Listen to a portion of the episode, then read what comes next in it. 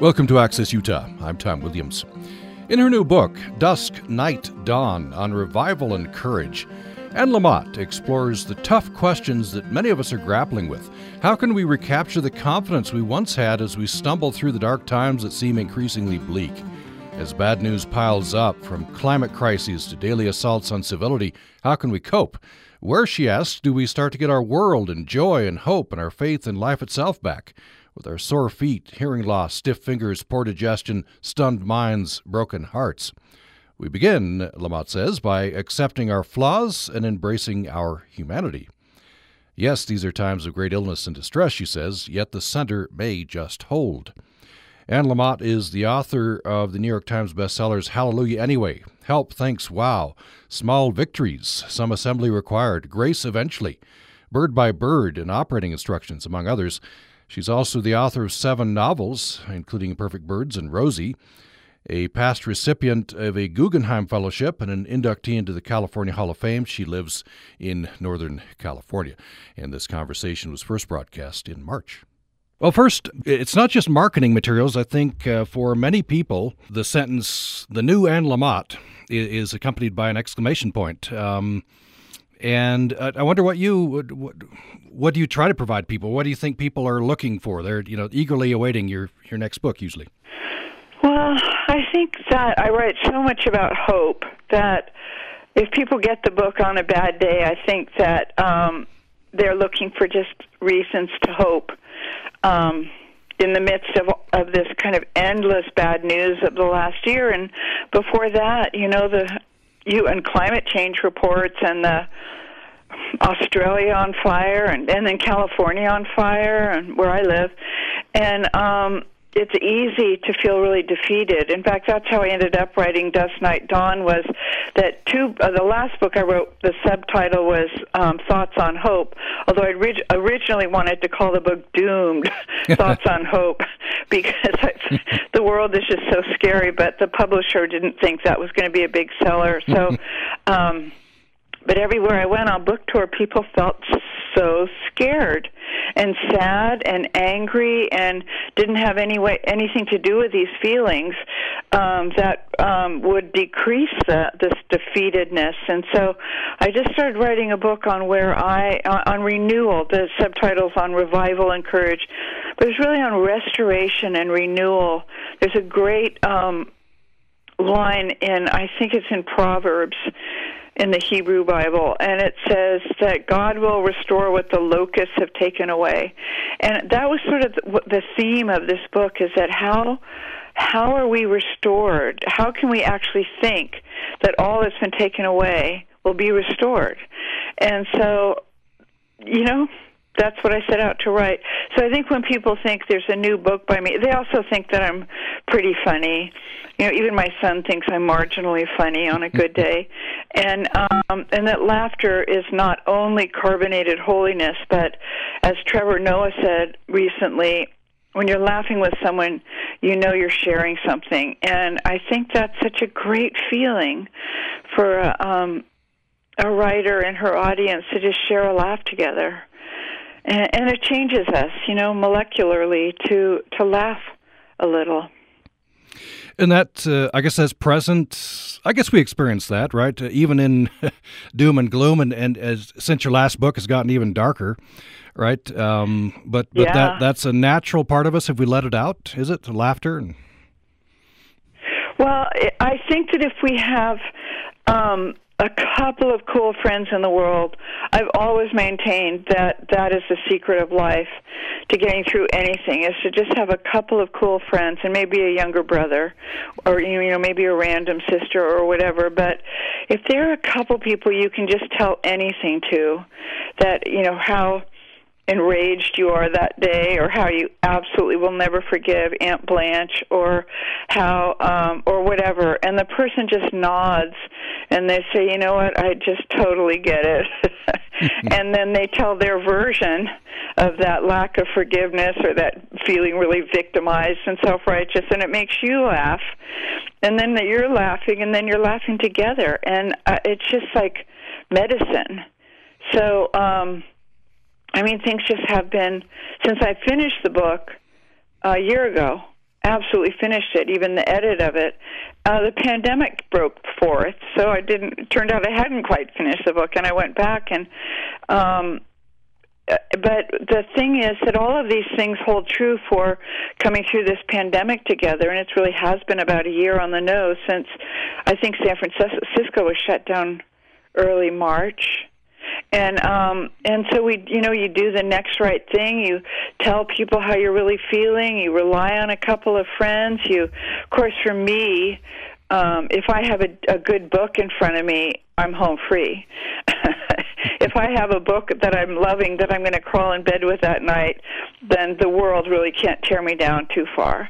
And um we laugh together. We, we turn to funny things. We binge on funny shows. We um we get together um, from six feet apart wearing our masks and we make the universal sign of the hug, you know, arms crossed and hugging from six or ten feet away. And we say, I'm glad to see you. And they say, I'm so glad to see you. And then that is part of the solution. And now, of course, with, and I'm older than you are, um, and so I got both of my vaccines. I got the second one a few days ago. My husband got his um, Friday, and and and that is definitely. I'll tell you for listeners who haven't gotten their vaccines, you will soon. Don't give up. Even if you're signed up a couple places, you'll get a call before your appointment, and they'll say, "We have extra here. Can you be here in 45 minutes?" And um, don't give up, and you will, and you will, you are going to be safe. We're going to help keep you safe, and. Um, that boy did that change my uh perspective more than just about anything I can think of was my first vaccination shot. I didn't I felt like I didn't even need a car to get home from the hospital. You know, I could just fly home. So you know, but every day if you look around, it's like this guy uh, forgot his name. He was a priest who helped Bill Wilson get Alcoholics Anonymous off the ground in 1935. Uh, he was not an alcoholic, but he said to Bill, sometimes I think that heaven is just a new pair of glasses, and um, and I love that line so much because you know the world is a messy place, and your glasses get very smudged by you know this endless data stream and this endless amount of change and bad news and you know people going so hungry in this country and all over the world. But then if you put your new pair of glasses on you first of all you see it's spring again and that the daffodils are out which are always uh, i don't know if they're in utah but they are here. And they're such a hilarious little sight gag you know with those gigantic noses and those bright colors. And and grass is breaking through the rocky dirt, and grass is grasses, little green shoots are breaking through concrete again. And so, if you put the as an act of as a radical act, if you uh, intentionally put on your good pair of glasses you see a couple things. You see beauty all around you if you look up and around, and you see people that you could actually help. Who uh, you you know you you get a link to a food pantry in Houston, you get a link to a food pantry in Peru, and you send them twenty five dollars, or you do some anonymous loving things for people. You get really happy again. That's and that's something you write about. It's kind of a it's a theme through through the books through your books. Um, what what does that do? Makes you happy again? What uh, how does that make you happy again? Serving. Well, if you want to do loving thing, if you want to have loving feelings, which for me is what heaven is like, to just for my heart to be really warm and open and compassionate and just tender instead of closed off, you you take the action. You know, figure it out is not a good slogan. Um, you take the action, and then the insight follows. So you do a bunch of loving things. You call or you go visit the aunt at the uh, in the parking lot at the care facility. You know, and you and you and you swing by Safeway on the way there, and you buy her an orchid, even though she's not going to be able to water it. To remember to water it, and uh, that's not your business. You know, not your not your circus, not your monkey. Your business is to spread some love and hope. So you bring the orchid to your aunt, and um, it fills her with hope and love. And then there's hope and love in the environment because you brought it, and uh, and you get to kind of splash around in it for a little while. And it's just my experience. I've been sober 35 years since I was 32, and I thought that that the way that you filled up these Swiss cheese holes in your soul and yourself was by getting more, by accomplishing more, by being more more this, more respected, more acclaimed, more, you know, and it turned out that it was an inside job all along and that you uh you fill up by paradoxically by giving away by being a service by by you know you go to the you go to the Saint. We have a Saint Vincent's de Paul place here where they feed several hundred people even during the pandemic a day, and you either go there if if, if it's safe for you to be there, and you and you dole out food and you look each person in the eye, and you say, "How are you doing? I'm so glad to see you."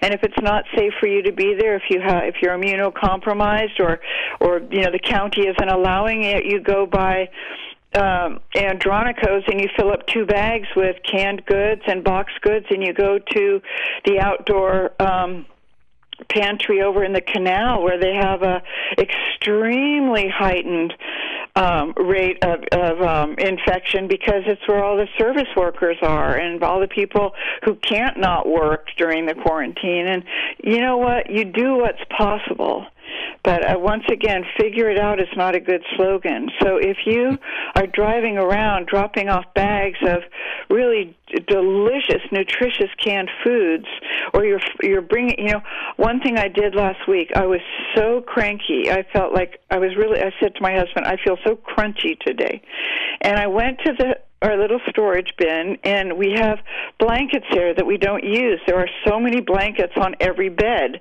And um but we might have spent good money for them or we really loved them once. We don't use them and so we washed them all. We folded them up. I put a ribbon around one of them and i took them to goodwill which is um about 45 minutes away where they still have a drop off and i did not try to figure out how i feel about goodwill. I did not i don't try to figure out how i feel feel about you know the Red Cross and whether or not the right amount of money goes to those suffering. I just give. That's what my business is. And so when I dropped off all these really good blankets, part of me wanted to snatch them back, you know, because mm-hmm. they still had years of use in them. But you know what? It's been a very cold, very dark winter. Mm-hmm. And I got so happy that day. Uh, yeah, it's, it's a wonderful example. You're listening to Access Utah. I'm Tom Williams, and we're talking with uh, the writer Anne Lamott. She's the author of New York Times bestsellers Hallelujah Anyway, Help Thanks Wow, Some Assembly Required, Grace Eventually, Operating Instructions. The uh, newest book is Dusk, Night, Dawn on Revival and Courage. Later in this conversation, uh, Anne Lamott uh, talks about the hope she has. Uh, she's quite hopeful about bridging the uh, seemingly increasingly increasing divides. We'll get to that and much else. Some great stories uh, coming up in this conversation with Anne Lamott, and uh, the rest of the conversation follows this break. Support for Utah Public Radio programming comes from our members and Summerfest Arts Fair in Logan, supporting the arts in northern Utah and the region presenting 165 artist booths, 38 performing groups, and 24 food vendors, and a plein air art competition. More information at logansummerfest.com. Are you looking for a way to make your nonprofit organization more visible to our statewide community? Well, we'd love to support your events on our UPR community calendar. Head to upr.org, click on the community calendar tab, and there you can find the submission link. We highlight events including workshops, theater, art shows, dances, lectures, virtual events, and more. Again, you can just go to the Community Calendar tab on upr.org to submit your event.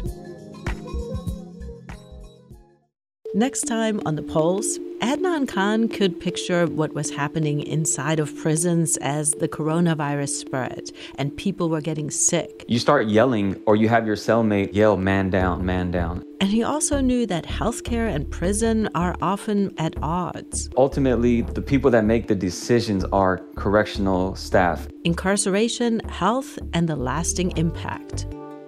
Friday morning at 10 on Utah Public Radio. Hey, it's Francis Lam, host of The Splendid Table. This week, we walk through the gate of summer by visiting three cooks in three very different parts of the country. to see what June tastes like for them.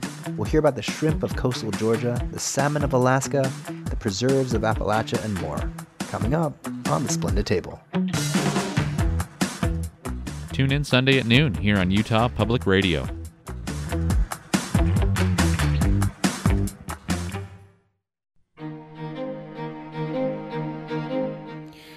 Thanks for listening to Access Utah. I'm Tom Williams, and uh, we are presenting again a uh, conversation from March with the writer Anne Lamott.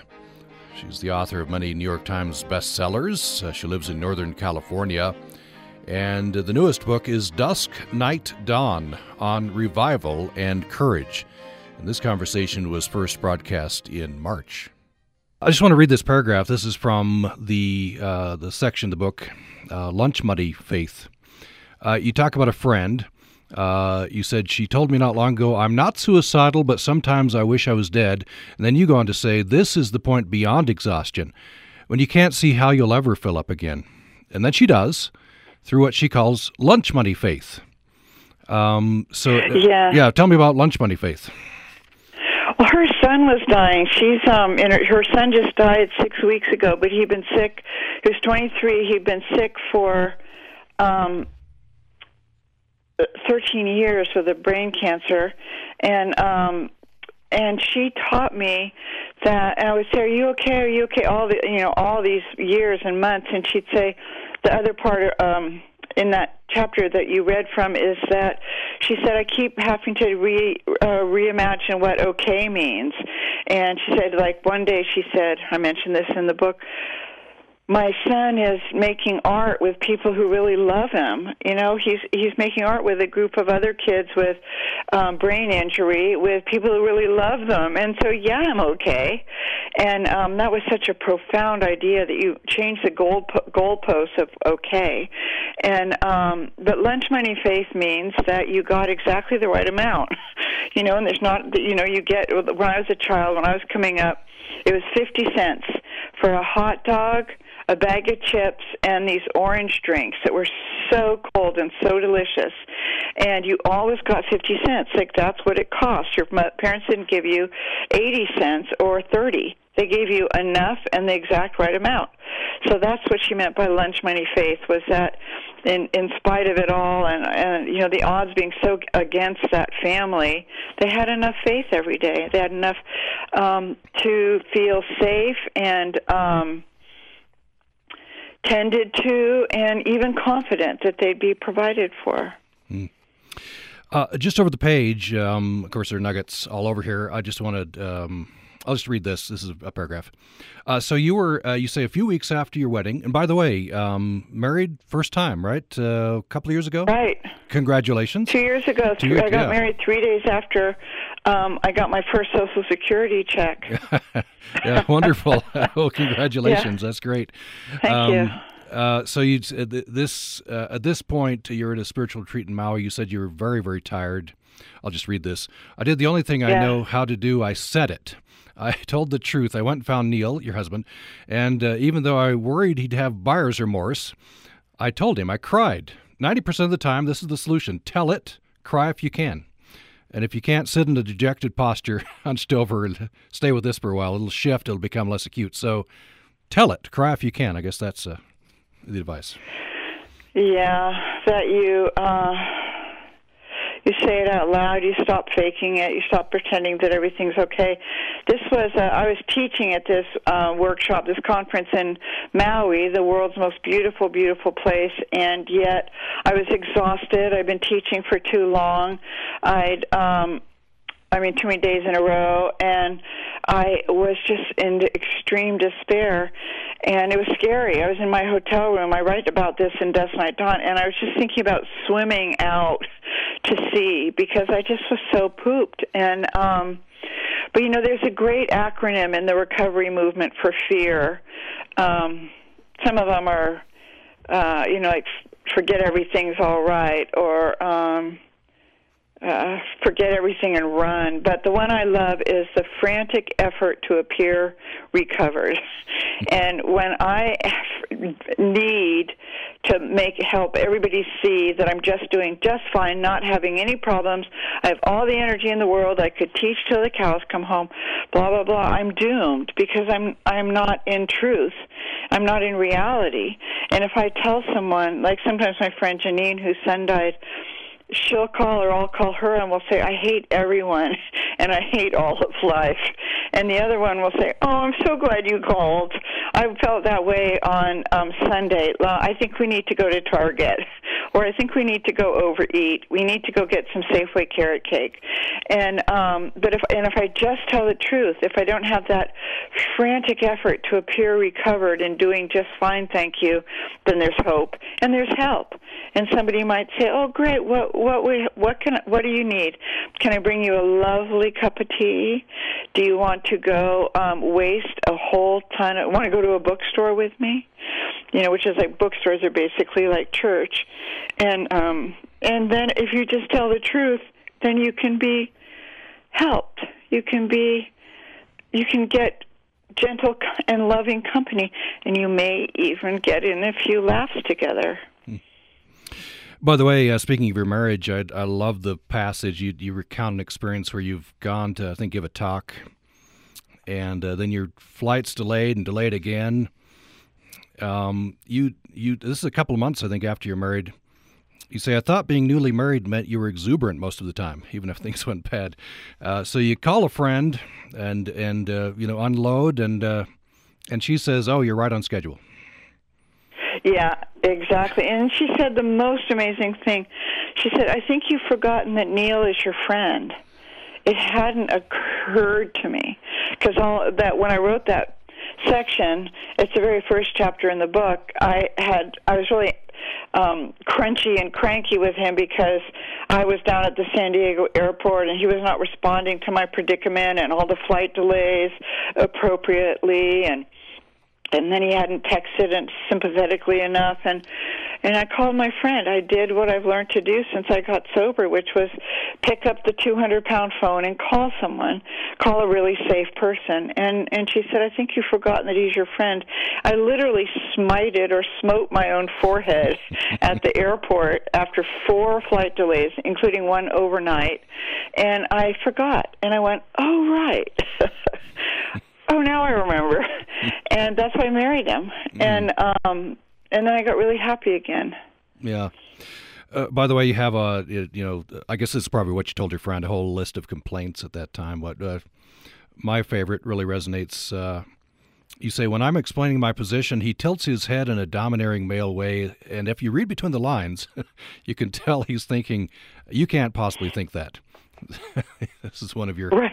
one of your complaints. Because if you thought that, it would be so stupid that I wouldn't even be able to believe that we were married. But uh, yeah, and also, you know, it's funny because we've been in quarantine. I did, when when we when I agreed to get married, I didn't expect to be in a quarantine with him for a year, you know, and um, and so someday, a lot of the time, it's just wonderful, and we really do have fun. And he works hard, and and he's in his office a lot, and we hike most days, and um, but then and and so I'm very grateful. And then some days, the sound of him chewing bacon will make me just crazy and I'll feel like nuts. I'll feel like it's so awful that Protestants can't get annulments and maybe I'll switch to Catholic I'll convert so I can annul get an annulment because I can't do the bacon with him. And uh you know, it's so funny. It's just relationships are hard and quarantine is hard. And uh but the whole book, Dusk Night Dawn, is about that this is hard stuff. I mean, turning climate change around, uh, helping somebody, helping a young person in your family who's going down the tubes or down a very dark road. Getting off alcohol or booze or eating disorder, it's hard, but you know what? We're good at hard. We just have to stop pretending it's easier or shaming ourselves because um, we're finding it tough and and it is tough and you just do the next right thing. You know i wrote a whole book on writing bird by bird that you do it bird by bird. You do it one small section at a time one small action at a time. That's how you write a whole book is a passage at a time a memory at a time. And you let yourself do it really badly. But so that is true of of all the stuff that we do is hard. You do the next right thing. You take. I remember when I first got sober, because I was raised by atheists and intellectuals, and I'm grateful for that because I became a great reader, a voracious reader. But it didn't wasn't really very helpful in any other ways. But um, uh, we believed that you that there were codes you broke and that you could figure things out and that we sort of my parents worshiped the the god of the New York Times you know and every morning it's like we bowed down before the New York Times when we were 6 and 7 years old and um and it never really helped anyone in my family this intellectual striving and um and figuring it out like when I was still drinking I um I just kept thinking there was a code I could break. I figured out so I could only drink four or five drinks a night. I was also bulimic. I believe there was a code I could figure out where I could um be at an okay weight, eat what I like, but not have this horrible, scary secret. And you know what someone said? I started to say 35 years ago. They said, "You take the action, and then the insight follows." Well, for me, because I'm pretty anxious. I'm a lot more anxious than the average bear, and I was. I sort of came to Earth this way, and I'm, um, you know, I'm kind of worried, and I'm just the way I am. Uh, the action for me is all almost always to do something that's kind of radical self care, because I'm very good at taking care of everyone else. You know, I was in my family I was sort of like the flight attendant to the family. Like I could do mixed drinks for people when I was seven, and mm. I had a little clipboard. I had a older brother and a younger brother. I still do, and parents who were in a very unhappy marriage. And I thought it was my responsibility to help everybody feel better about their lives. You know, I had a caseload when I weighed 50 pounds, so um, that has been it's been a long road back to heal from that belief that I'm not only I'm responsible for their unhappiness, and I'm also responsible to try to help them get happier. And and the the women who helped me get sober said no, you take an action to taking care of your own self. You go for a hike, or you take a long hot bath, or you just put on clothes that you feel really pretty in. You put in your put on your very favorite blouse and some really cute silly socks and then or you put on a little lipstick you know? Joy is the best medicine the best makeup. You get happy and then you look pretty and then you feel better about everything. But that was not what I was raised on. That that, that the idea that you did gentle loving things both for yourself and for other people. And uh, and like Jesus you forgive the unforgivable including yourself. And little by little you start to get peace of mind and you start to really enjoy being here because you realize you're not in charge of helping everybody um, make better decisions for their life. Like this is the last thing. I'm sorry to go on so long, but I went oh, to India a few great. years ago it's so chaotic. I mean, I loved it more than anywhere else I've ever been, but it is so disorganized. You know, it's a billion and a half people, and I found with my Western um, thinking, I had so many good ideas on how everybody could get better organized. You know, and I was sorry I hadn't brought my clipboard and my post-its because I could get gr- small groups of women together, and we would, and I had to bust myself and say, Annie, stop you know, India is a song that never ends. They've done fine without you for 5,000 years, and I think they'll be okay when you leave. But at the same time, take the action and the insight follows. So I left behind every single thing I had brought except for the clothing I'd wear on the plane because when all else fails, if you do loving things, you get loving feelings. I left two pairs of shoes. I left my very favorite Gap blouse. I left everything to people on the street. So, you know, all truth is paradox. So that's kind of what I know about everything. Yeah, very good. You're listening to Access Utah. I'm Tom Williams, and uh, we'll learn uh, more in the next segment about what Ed Lamott knows. Uh, hope you're enjoying the conversation. The new book is Dusk, Night, Dawn on Revival and Courage. Anne Lamott is author of New York Times bestsellers Hallelujah Anyway, Help Thanks Wow, Some Assembly Required, Grace Eventually, Operating Instructions, and uh, many others. The latest is called Dusk, Night, Dawn, as I said, we'll have more following this break. Programming on Utah Public Radio is made possible in part by our members and Utah State University MBA, offering opportunities to achieve new goals and further careers in the new year. The fall semester application deadline is June 15th. Information can be found at huntsmanmba.com. Get ready to bug out at the first annual Cache Valley Monarchs and Other Winged Wonders Festival, Thursday, June 24th at 4 p.m. until dusk at the Heritage Park in Nibley. UPR will be there for a special Utah storytelling project where you can share your stories about caring for, observing, and preserving habitat for butterflies and fireflies. Look for the white UPR tent and sign up to record your story, poem, or song in celebration of our winged wonders. See you on Thursday, June 24th. On the next Putumayo World Music Hour, we'll learn about that uniquely French style, chanson, and hear young artists from the Nouvelle Scène who have revived this classic sound and given it a new contemporary flavor.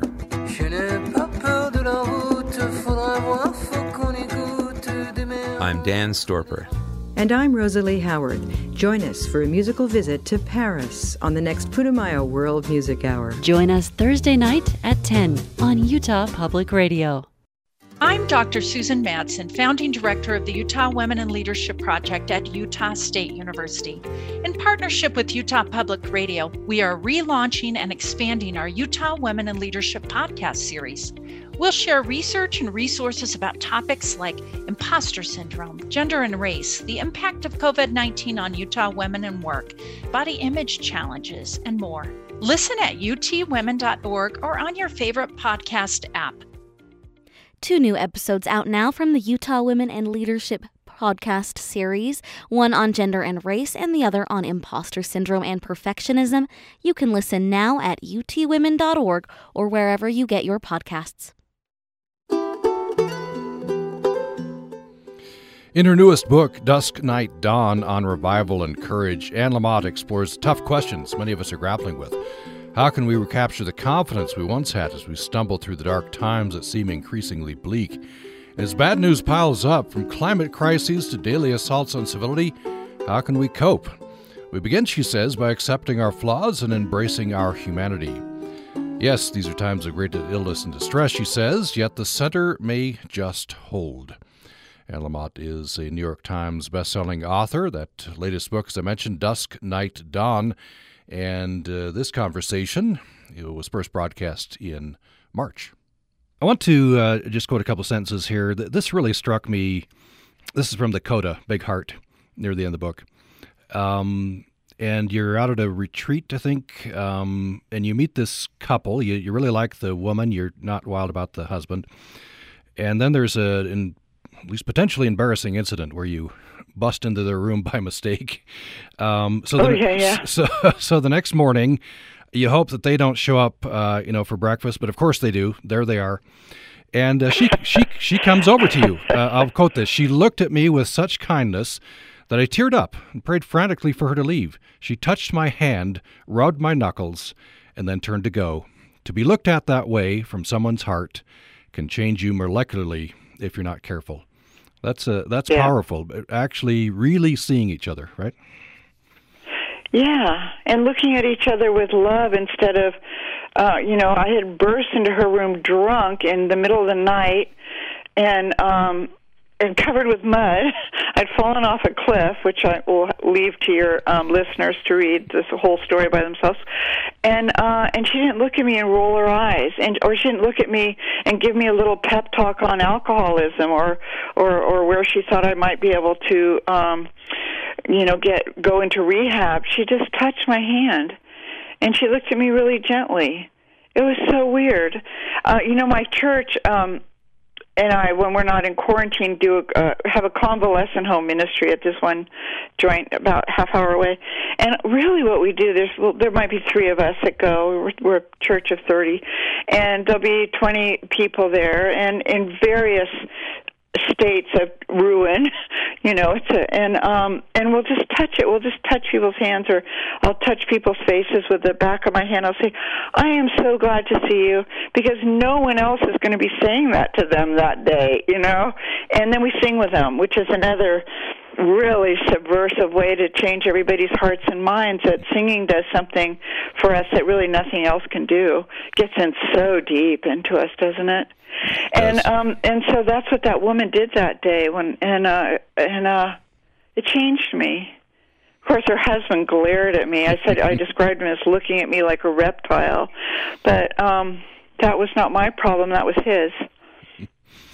Um, you are um, not only just popular on the coasts. You, you describe yourself as uh, you know left wing. In fact, in one interview, you describe yourself as an extremely left wing Christian. Um, and so my question pertains to you. You do have a lot of fans in what we euphemistically and patronistically call flyover country, uh, red states. Probably, uh, you know, some of your fans are, are Trump supporters. Uh, so my question is, how do you uh, you know, if you, you, had a chance to be open, I don't know if, if politics comes up, but uh, you know, when you when you go out and give presentations, but how do we bridge this divide? It, it seems like more and more we just can't even talk to each other. But I think we're starting to. You know, I I, I have two friends who are very very conservative, uh, and my older brother is is a uh, really born to die fundamentalist, and I'm more of a progressive do-gooder, um, sort of activist, sort of feed women and children kind of person. But um, I have two very, very conservative friends, and um, and they were heartbroken, like everyone was, by the last year, by both COVID and by the um, the response and the um, the grief and the just extreme confusion of it all.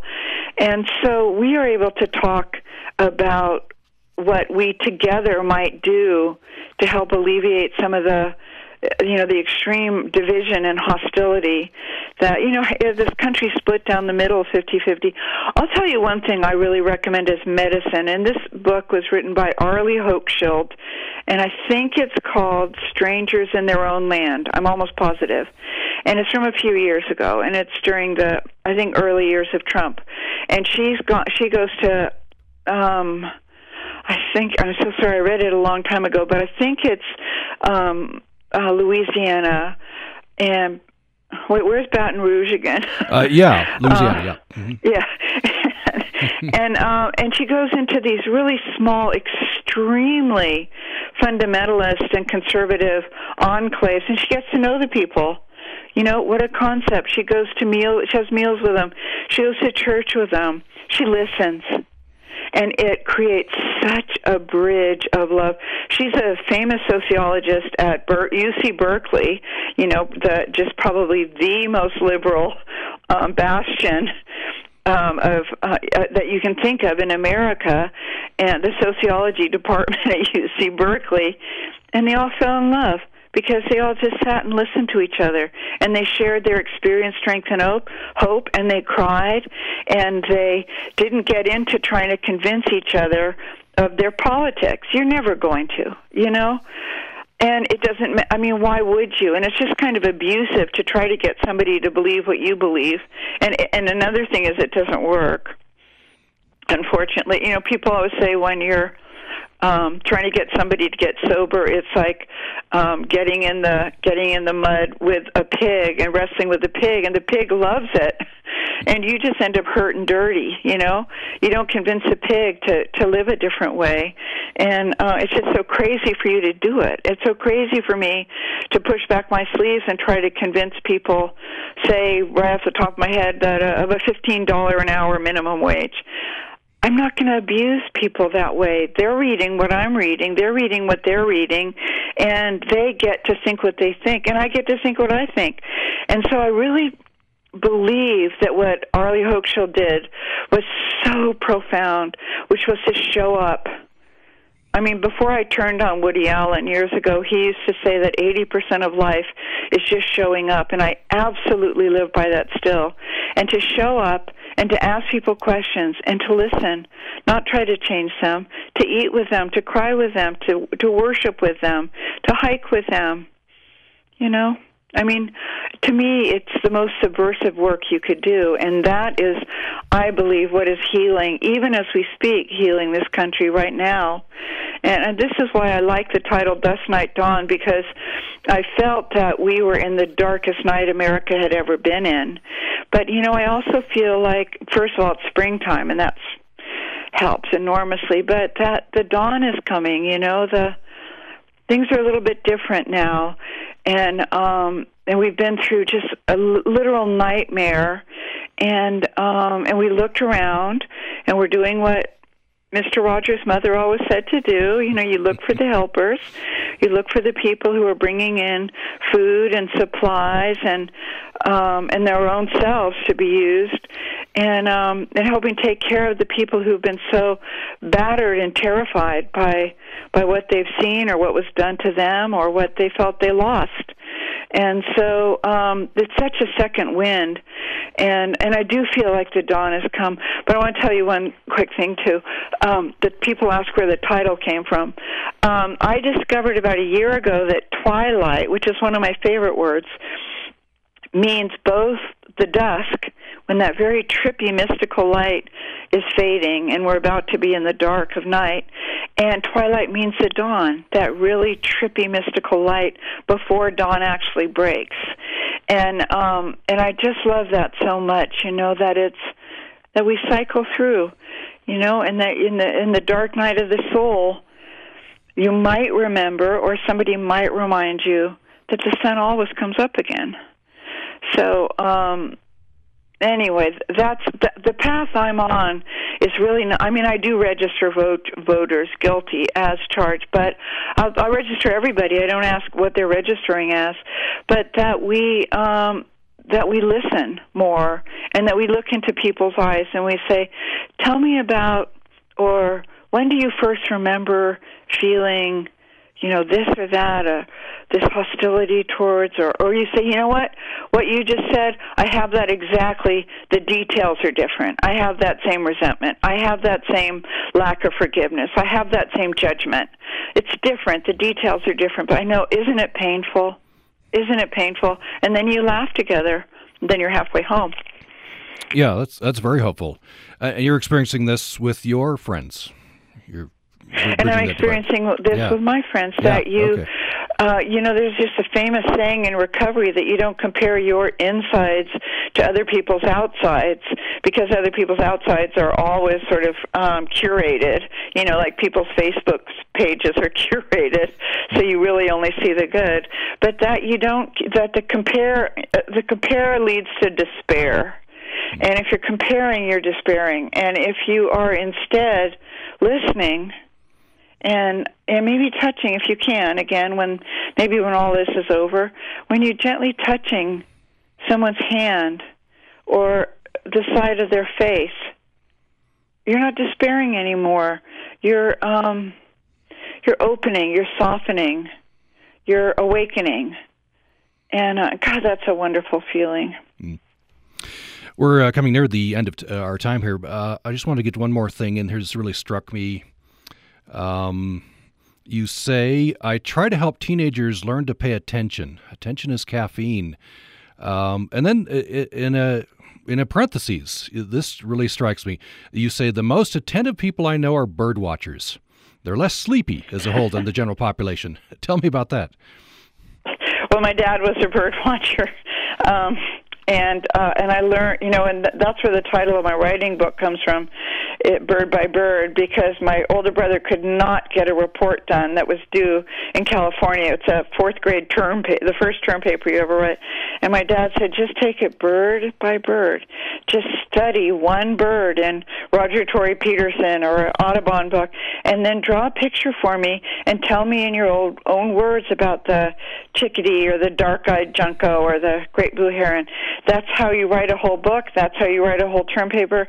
And that is how one way to go through life is to just look at one bird, one bird, and notice it today when you leave your house.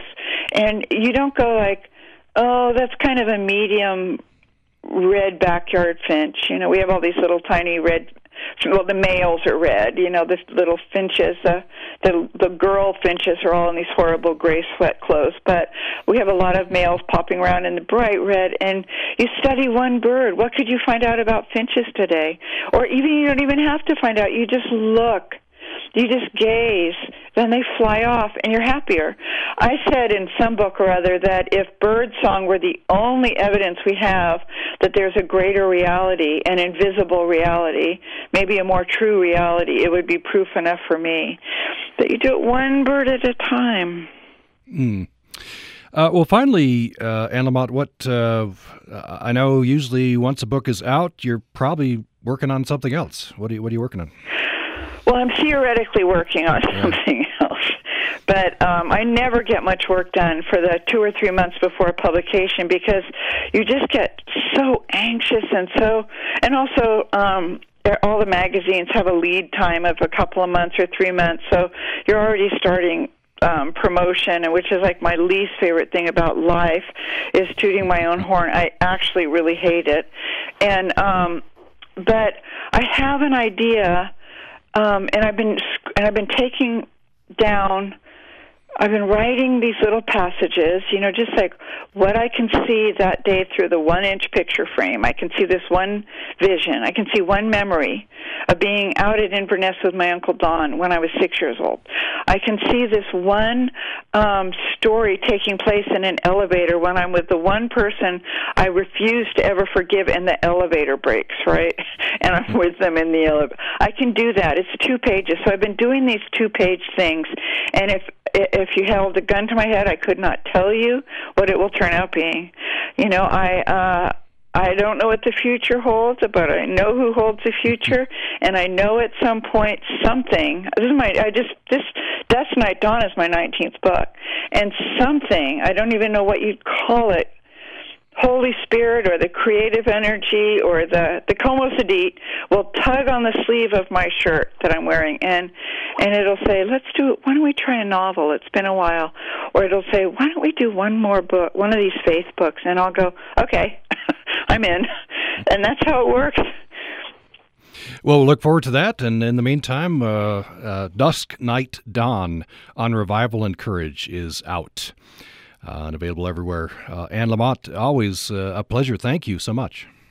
Thank you so much. I really enjoyed talking to you. I hope you have a good day. You, you too. You too. And uh, thank you.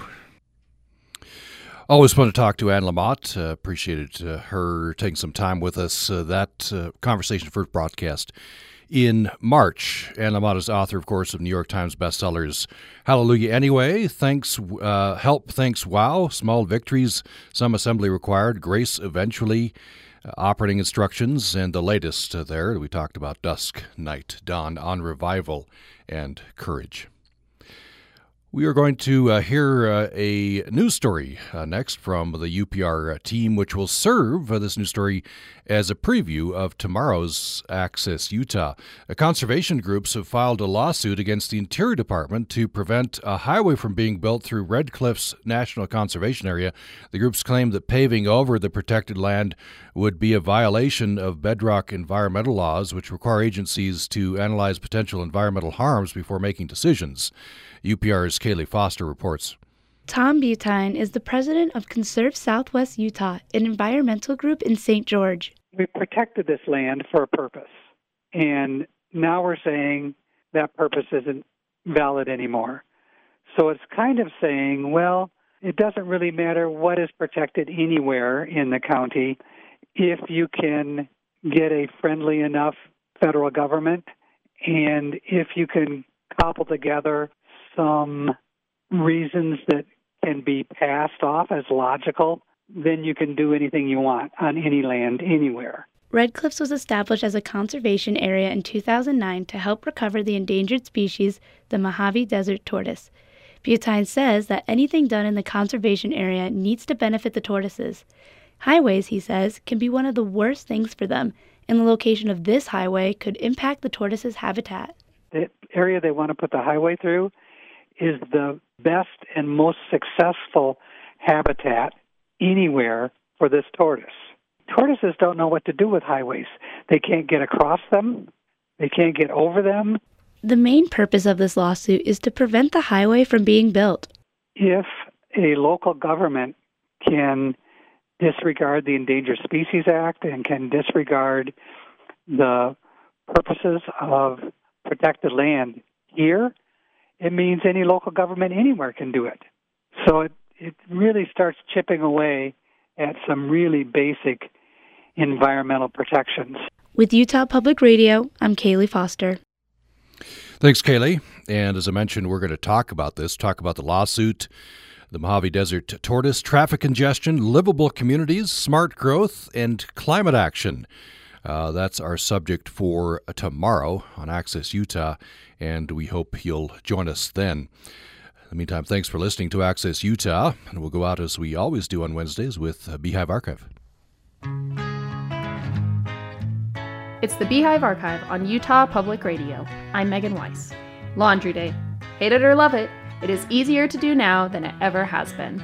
Today, learn how one Utah family washed their clothing before indoor plumbing. First, this. I'm Jody Graham, Director of Utah Humanities. Beehive Archive is brought to you on Utah Public Radio by Utah Humanities with the generous support of the Lawrence T. and Janet T. Dee Foundation. We are proud to partner with community organizations to tell Utah stories and hope you will tune in each week for the Beehive Archive. Welcome to the Beehive Archive, a two minute look at some of the most pivotal and peculiar events in Utah's history. In the 1900s, before the luxuries of rural electricity and indoor plumbing, washing clothes was a physical and time intensive chore for many Utahns. Generally, people owned fewer clothes, so wash day occurred only once per week. Wealthy families could avoid this work by paying for their wash to be done out of the house. But for most households, laundry required the entire family to work together. At the Munson family home in Escalante, wash day began early with gathering firewood. Older boys would chop, while younger ones gathered tree limbs for the outdoor fire. Children filled the wash bins from a nearby well and placed them over the fire. The hard water needed to be softened so that the soap could lather up. To do this, women boiled the water and sprinkled lye into it. This caused a hard scum to rise to the top. Once this was scraped off, the water was ready to use. Fortunately for the Munsons, they had a gasoline powered washing machine to help with the wash. Soap made from animal fats and lye sat in thick chunks ready to be grated into the first tub of prepared water. The second tub was for white clothes and linens, which were boiled to loosen the dirt and help keep them white.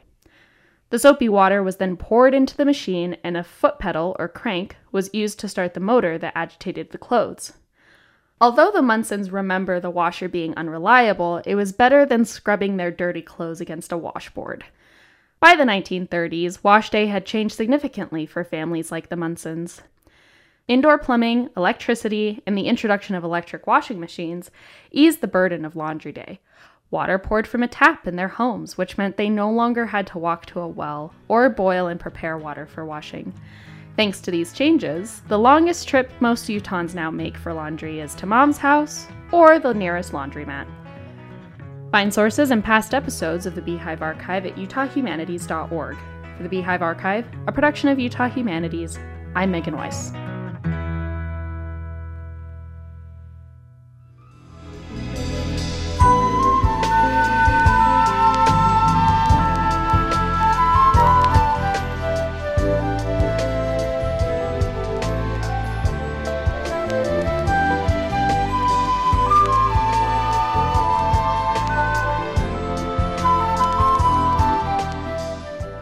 Listening to Utah Public Radio, a statewide service of Utah State University and the College of Humanities and Social Sciences. KUSR Logan, KUSK Vernal, KUSL Richfield, KUST Moab, KCEU Price, KUSU FM Logan, also heard at upr.org.